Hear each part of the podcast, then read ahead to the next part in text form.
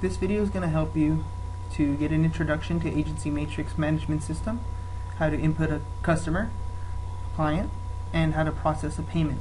Also how to run your end of days.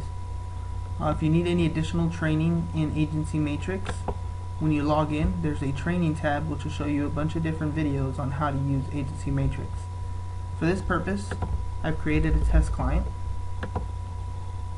If you're adding a new client, you can click Add. You already have the client, you can hit Search and then click on the tab.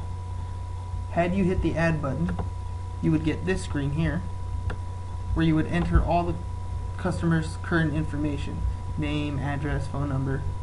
The important thing to remember as far as uh, payment processing commissions are concerned are to mark yourself as the agent on record.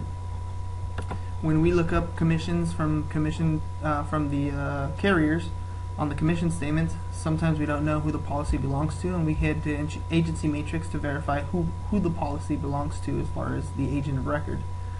If you don't specify yourself as the agent on record, it will come out as an administrative, and we won't know who to credit the policy to. So in order to get paid, make sure you mark yourself as the agent on record. To add a new policy or ACORD forms, you can click add a new policy, can create add uh, ACORD forms, or if you already have them done, you can upload them as attachments. In this case, I created a generic uh, policy here. So here you'll be able to see any policy fees that were applied. Um, you'll be able to see what the uh, due date of the policy is. Um, is there a finance company that you're using? Uh, you're the agent on record. Are you splitting commissions with another agent? You can name the other agent that you're splitting the commissions with and the percentage that they're getting. Just make sure that the commission splits are 100%. Uh, and any last minute remarks as far as uh, this policy is concerned.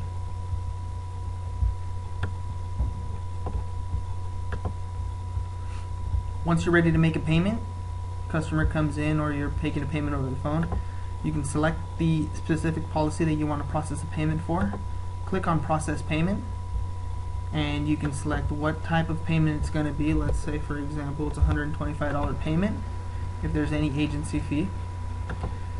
Did they give you cash? Is it a check? Is it a credit card? Is it an e-payment?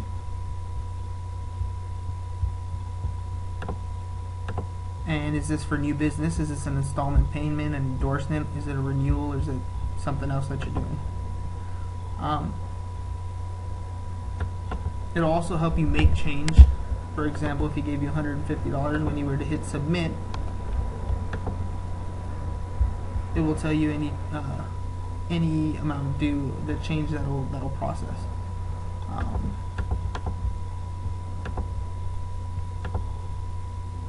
So it'll tell you you're going to pay the Allied Insurance Company for policy number 123, $125.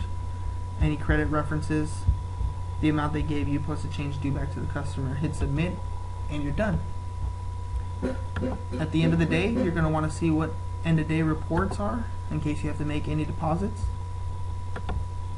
So if you were to click on this end of day tab, you'll see a report of all the activity that you had for this particular day. In this case, we don't have any activity because it was just a test trial, but all the activity would come out here, and it would be a uh, bank deposit report that you can click on for any particular day, and then we submit it to accounting at pipelineinsurance.com. All bank deposits should match all transactions on uh, Agency Matrix. If you have any questions, you can send us an email at accounting at pipelineinsurance.com com. And if you have any questions on Agency Matrix, first I suggest going to the Training tab where they have a list of videos that you can see and view and learn how to do different things within Agency Matrix. And again, if you have any questions, you can go to accounting at pipelineinsurance.com.